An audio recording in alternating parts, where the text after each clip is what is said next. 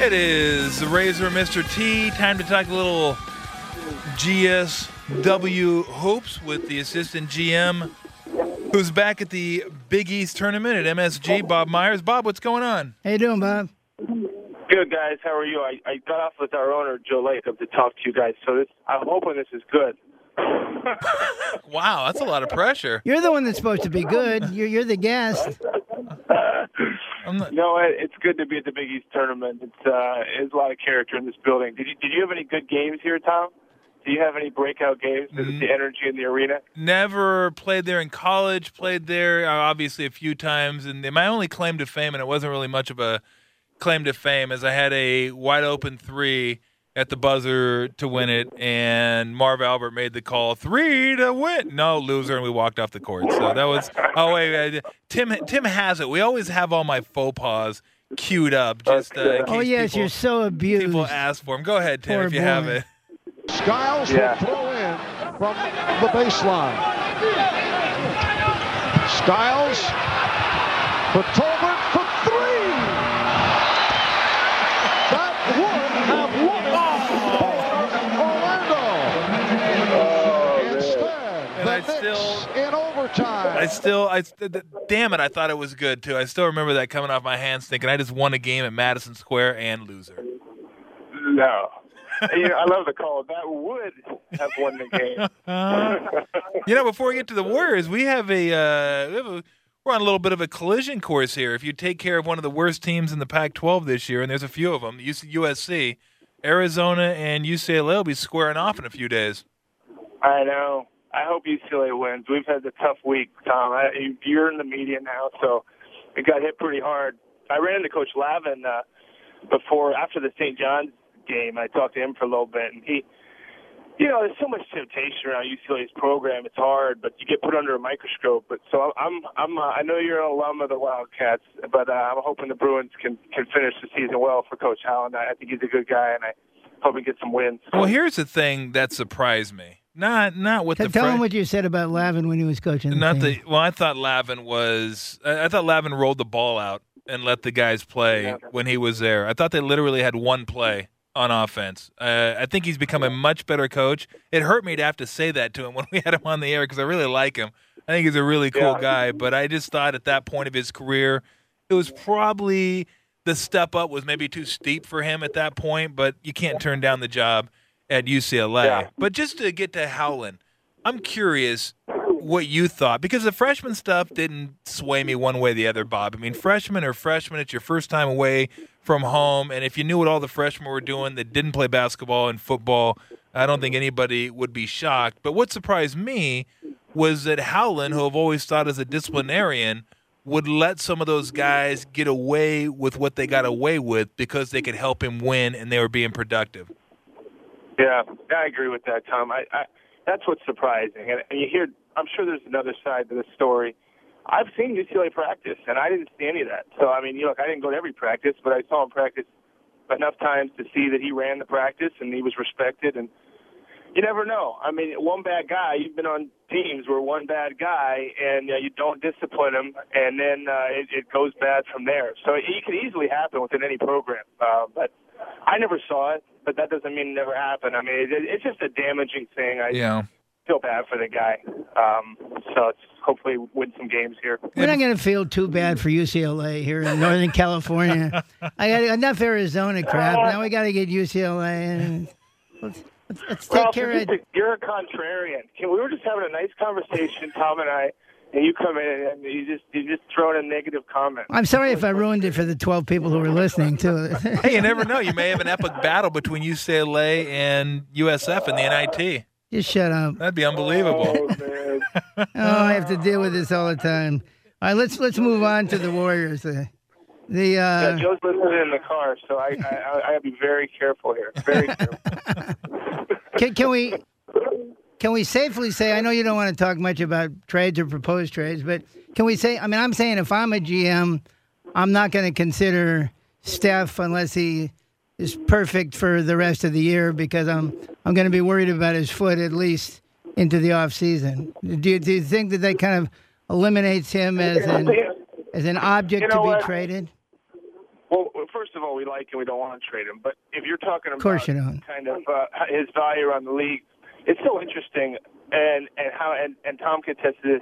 It's such a what have you done for me lately type league where a player will have a couple of good games and all of a sudden you know he's untradeable, and a player then will suffer a minor setback or an injury, and uh, you know he, he's terrible. You got to trade him, and it's it's so easy to get caught up. It's like the stock market, watching one stock go up and down every day. It's so easy to get caught up in that. Where sometimes you got to step back and say, is this guy one of the best players in the NBA? And to actually feel it is. And yeah, he's had some some minor issues with the, with the foot that we're concerned about too. But But it's three or four times, Bob. yeah, it is. I've seen it, and it's a concern. But the thing is, is that if you dig into the issue, you do see that it's. And, and people don't want to hear this, but the latest issue is un, unrelated. Now people are going to say, Tom doesn't believe in unrelated.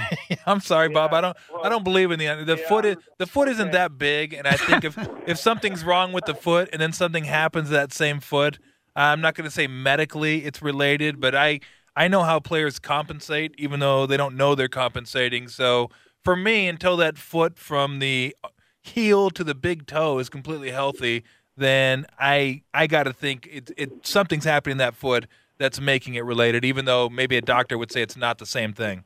Yeah, you know what? The answer is that he's got to play for a sustained amount of time, injury free, to to get people to uh, to to agree with us and say it's unrelated, and and to take an approach that you know what he's beyond it. But obviously, yeah, you miss games, people are going to look hard at something like that, and um.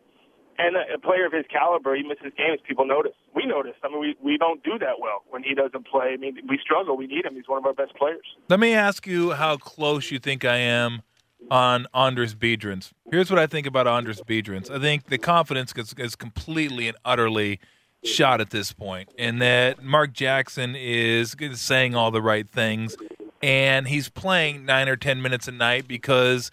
Well, you're paying the guy eleven million dollars. You want to see if you can get something out of this guy. You don't want to bury him on the bench and completely lose him for the rest of the season. So you throw him out there, see if he can do something. If not, Ekpe Udoh is going to garner the rest of those minutes. And you do need two centers, so it'd be nice to have him give you something. But for me, his confidence is shot, and I don't know that it's coming back anytime soon. Yeah, you know what? His confidence is down, uh, and to say anything else would be, you know, it's just false. So I agree with you that his confidence is down. Anybody that's watching can see it. And Mark's had him for three months, I guess.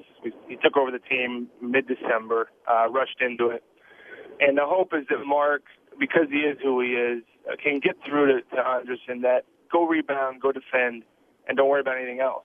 But but at the same time, a player feeds plays well if he's confident, and and if you're running away from the ball, clearly you're not going to play well. So something has to change and click within him.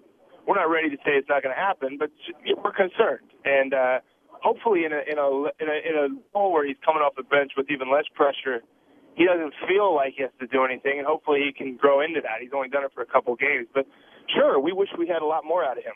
I mean, to say anything else is disingenuous. Yeah. Um, Well, I believe he turn the when he corner- yeah. when he made his remarks, ahead. I think he was almost too honest, Bob. We're talking to Bob Myers, assistant GM of the Warriors. He said when they asked him about not starting, he said, uh, "I'm, you know, how does it feel?" He said, "I don't mind it when Coach told me he was going to start me on the bench. If that helps our team, that's fine with me. I'm trying to be a good teammate, the best I can do in this situation. Uh, I'll always be like that in good times or bad. That's just the way my personality is." And then he says that he would like to start, but I mean, this guy, as I said, he's too honest. He's such a nice kid, and he's got no fire in his belly. I mean, the, geez, I mean, he was on his way to a really good career. He got a real good career's worth of money already. I don't know if that has had any effect on his play. He's one of the guys that you would think it would not affect his play, but clearly he's Yeah. got his free throw thing and everything else. But he's he's way too happy or way too satisfied or maybe content. Is he way too content not to be starting?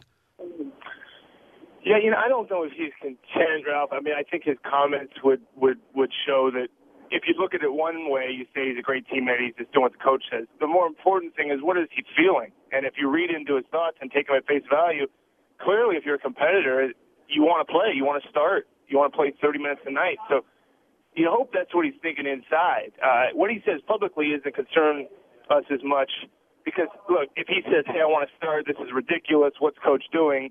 That doesn't play well either. Yeah. If he says, "You know what? I don't mind. Whatever helps the team." Company line, party line, and then he's privately upset. I can live with that. We can live with that. So you hope it's eating at him in some capacity uh, in his competitive nature. I mean, that's that's what we hope. Um, that, that that's that would be great if that actually happened. But publicly, if if a player ever says, "I'm content uh, in a minor role," I- as a as a front office, you you wish players want more, and we hope he does. What do you think will happen with Dwight Dwight Howard? Well, um, if we conferenced Joe, he's he's got a, a checkbook, and he can write it when I get fined for commenting on, on Dwight Howard. Well, not not not compared, not relative to the Warriors, but just Let me- he's let either going to stay with Orlando or he's not. Let me answer it generally. I can't even do that, Ralph. But let me answer it generally. It's a, anytime a team has a star player, um, in the way that the way the league's set up now, You talk about if the team had a star player. That's a good way to do it. if a team has a star player, it, uh, NBA, one player is twenty percent of your team out there, and and and even more than that. It's not baseball, football. You're playing one one side, and, and you know you only get one at bat every three innings. You're you're a uh, a great player. You're impacting the game more than 20% offensively and defensively. Because if you're great, you're getting a lot of touches on the offensive end, and defensively, if you're an impactful player, you're covering more than 20% of, of the ground defensively. So if you have a guy like that that's that good, you face a really difficult decision um, in how to keep those type of players happy. And it's difficult because you got great coaches that instill discipline, and then at the same time recognizing that sometimes one player can be more important than the coach, the GM, and you never want it to be that way. But you get caught in difficult situations. So it's a very hard decision to make for any team that has a high-profile player. How to how to make those type of decisions, huge decisions, decisions that are probably made at the ownership level. Hey, Bob, what do you suspect that the new CBA, in regards to free agency and making it tougher to leave your team, the compensation isn't going to be where it once was, the sign and trades aren't going to be available like they once were. What type of impact do you think that will have in the first year of free agency under the new CBA? Uh, you know what, Tom? I think the new CBA compresses salary because used to be you're just paying money for going over the over the cap. It's just Mhm. dollars, which is not nothing, but to an owner, it's just writing a bigger check. Now, what they what they have identified as uh, system issues. Now you're punished for it. Your uh, ability to be flexible via trades, uh, your ability to do other things under the rules are diminished if you go into the luxury tax. So what's going to happen is players that were making 10, now they're going to start making 8. Players that they're making 15 and 17. If you can still justify a star star player, those guys are going to get their money. But the players in the middle making 8, now they're going to make 6. Player making 5 is going to make 3. But what's going to happen now if you have a guy uh, that would like to use a sign and trade as leverage to get to the team he wants? Used to be he could have his cake and eat it too, meaning he could get all the years he wanted to as if he was staying with his team, all the big percentage increases, and go where he wants to go.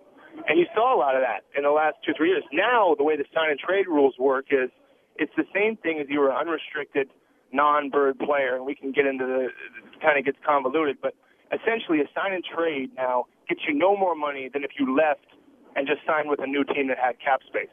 So what it'll do is it, it was meant to encourage teams to keep your own player, uh, and, it, and it does that in one sense. But Like unlike does- Carmelo. yeah, I mean, yeah, I mean, a player like him would last year, prior to the new CBA, a player like him would say, "I'd like to leave, so when I get to a new team, they have my bird rights, and I can sign, make the money, get to the team I want." Now, if you're, there's a couple of things you can't do now. You can't do a sign and trade and get the more money in the more years, and you can't do an extension and trade. So it does promote keeping players in one sense, but at the same time, if a player is dead set on leaving, it also doesn't give you any flexibility to have the player work with you because you used to be able to say, okay, you're leaving, let's do a sign and trade. Let's let's get something back for you. Now a player says, you know what? In a sign and trade, I get no more money in working with you than if I just leave on my own to a team that has room. So it cuts both ways, and the player still is the one in control of his destiny, which a lot of people don't like. But the reality is, and, and Tom played, you know what? Guys are allowed to be free agents. Players are allowed to do what they want to do. You may like it, you may not like it, but maybe two times in an NBA player's career, he gets to go play where he wants to play. So you can like it and not like it if you're a fan, but it's it, it should be something that's allowed. But in basketball, one player can turn the tide of a franchise so much, maybe more than any other sport, that it gets so much media attention, and that's why people focus on the rules. And, and you don't see it as much in other sports now. NFL's got the franchise tag, but it's interesting to see how these new CBA rules will play out. Hey, Bob, let me let me just ask you philosophically. It sounds on the face of things like it's really uh, um, tough to justify trading for a guy who's going to be a free agent in a few months, regardless of who he is. I mean, unless you're relatively certain that he's going to re-sign with you or stay with you.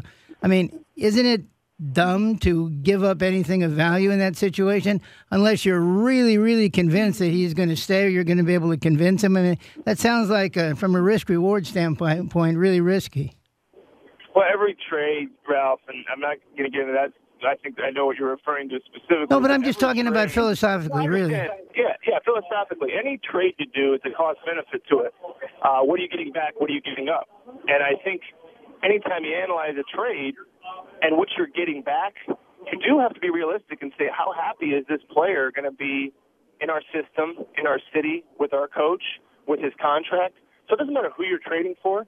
It's naive and ill-advised to make a trade without thinking about the future of your team with that player in it. And so you do have to look at all angles and say, how does this guy fit with us? How does he fit with our teammates? Is he good with our coach? Is he good with our timeline?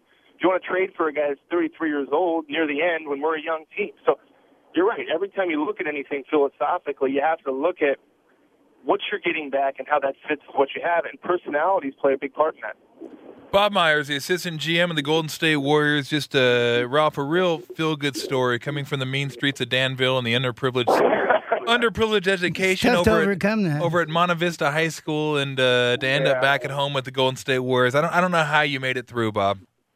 I know. It's, A real success Danville, story. You gotta be careful going into Danville because it uh, it can eat you alive. Monta Ellis can relate. You're, you're, you're right about that. The only problems I have going to Monte Vista when I go to a football game, one of my best friends, Craig Bergman's the football coach over there. The only problems I have is when I walk to the parking lot, it's a little dark, so I'm not really concerned about getting mugged. I'm worried about running my knee into one of the kids' BMWs and having to pay the premium for them. No, but you know, Tom. That's the the- big. That's a bigger no, issue but over. You know, you know There's what the so many damn is? BMWs in that parking lot. You know what the truth is, though? They're, they're trying to hide this, but it is true. There are some people over there who don't live in gated communities. There are there are a few, precious few. You're gonna do this. uh, uh, We can keep doing this all night. We sure can. We got plenty of material. You don't want to talk about the trades? We'll show you. hey, Bob, we really appreciate the Say hello to. Joe for yeah, us. Uh, yeah, tell Joe we said hi and let's do it again soon, man. All right, guys. Thanks for having me. All right, Thanks a lot, Bob. easy, Bob.